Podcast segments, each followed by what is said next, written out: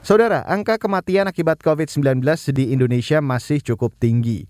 Sayangnya, data yang dilaporkan oleh pemerintah ternyata berbeda dengan yang dihimpun oleh kalangan relawan. Bagaimana itu terjadi? Berikut saya hadirkan laporan KBR yang disusun Siti Sadida. Berdasarkan data Satuan Tugas Penanganan COVID-19 pada Kamis kemarin, penambahan jumlah kasus kematian COVID-19 mencapai lebih dari 1.400 orang sehari. Juru bicara Satgas Penanganan COVID-19 Wiku Adhisa Smito menyebut lima provinsi penyumbang angka kematian terbanyak adalah Jawa Timur, Jawa Tengah, DKI Jakarta, Jawa Barat, dan Kalimantan Timur patut dijadikan refleksi kita bersama. Terlebih sudah enam hari berturut-turut kematian kita mencapai angka lebih dari seribu setiap harinya. Ini tidak bisa ditoleransi lagi karena ini bukan sekedar angka. Di dalamnya ada keluarga, kerabat, kolega, dan orang-orang tercinta yang pergi meninggalkan kita. Kasus positif yang turun dan kesembuhan yang meningkat harus diikuti dengan kematian yang turun pula. Wiku menilai tingginya angka kematian COVID-19 ini menjadi tantangan bagi Indonesia. Hal yang masih menjadi tantangan adalah kematian. Kematian pada hampir seluruh provinsi masih menunjukkan tren peningkatan kecuali DKI Jakarta. DKI Jakarta per kemarin menunjukkan penurunan yang signifikan dari 268 menjadi 95 kematian dalam sehari. Namun angka kematian yang dilaporkan Satgas berbeda dengan yang dirangkum oleh relawan lapor COVID-19. Menurut lapor COVID-19, angka yang dilaporkan pemerintah pada 21 Juli lebih rendah 20 ribuan dari data yang dihimpun di semua daerah. Inisiator lapor COVID-19 Irma Hidayana. Angka kematian beda, kadang-kadang angka pertambahan kasusnya juga beda. Nah, ini yang kemudian kami lapor COVID menyoroti underreporting cases ini. Underreporting cases ini sudah diwanti-wanti sama WHO, ini harus diidentifikasi. Jika perbedaan data itu terus dibiarkan, Irma khawatir dapat berdampak pada laju penularan COVID-19.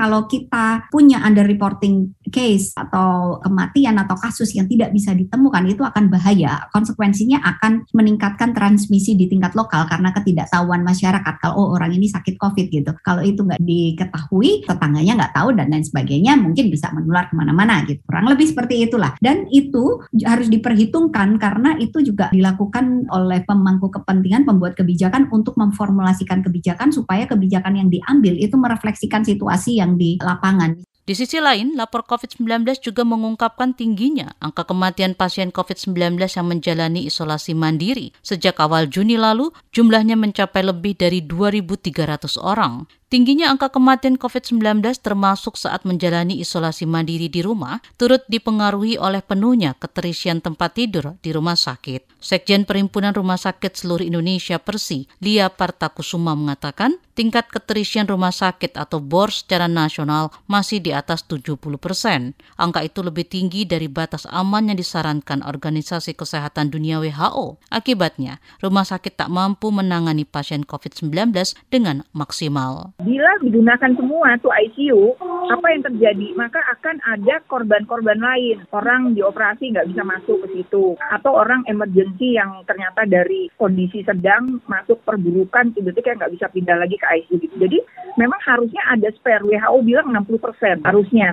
60% tuh udah udah maksimum, nggak boleh lagi penuh gitu ya. Dari 10 tuh harus ada 4 yang harus di spare untuk dikosongkan, harusnya. Tapi sekarang kan enggak nih. Upaya menambah tempat tidur juga tidak sebanding dengan jumlah penambahan pasien COVID-19 setiap harinya. Bagaimana cara bahwa antrian itu berkurang begitu? Pasti antriannya nambah terus kan. Yang terjadi sekarang ya kita lihat di rumah sakit-rumah sakit makin hari ada terus antrian karena mereka tidak mau ngantri di luar ya banyak yang pulang atau banyak yang sudah isolasi mandiri saja. Terjadilah perburukan misalnya hingga akhirnya meninggal di isolasi mandiri itu kasusnya sekarang banyak. Laporan khas KBR ini disusun Siti Sadida. Saya Fitri Anggreni.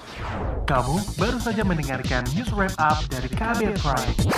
Dengarkan terus kabelprime.id, podcast for curious mind.